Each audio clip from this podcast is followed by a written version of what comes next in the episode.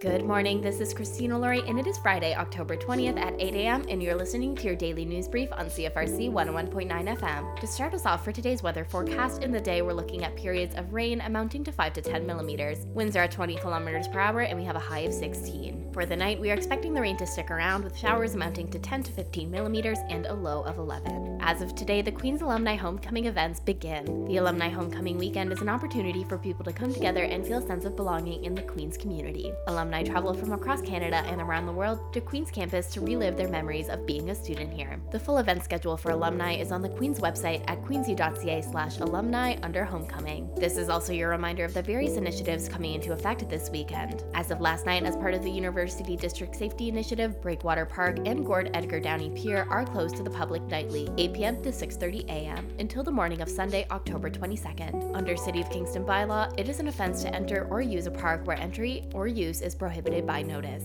There will be active video surveillance of the area at this time. You can find details about the University District Safety Initiative, including closures, fines, and applicable bylaws, by visiting the UDSI webpage on the City of Kingston website. The university and the AMS have also been doing their part to ensure the weekend goes off without a hitch, including ensuring a food truck is stationed on campus and free shuttle buses are on the roads to bring students to the football game. Victoria Mills, Vice President of University Affairs with the AMS, had the following message for students participating in HOCO festivities festivities.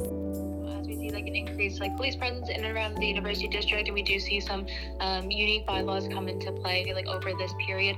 Um, just a reminder to really brush up on those and to make sure that you know you're celebrating homecoming in a safe manner that you know perspective of you know your peers, but as well as the community in general. Um, because when we do that, I think homecoming is a lot more fun for everyone involved. So just to um, be smart and be safe. That's all for your morning news brief for October 20th. If you have any news updates to share with us, please reach out via email to news at cfrc.ca. Happy Friday, have a great start to homecoming weekend, and stay tuned for Indie Wake Up Call coming up next here on CFRC 101.9 FM.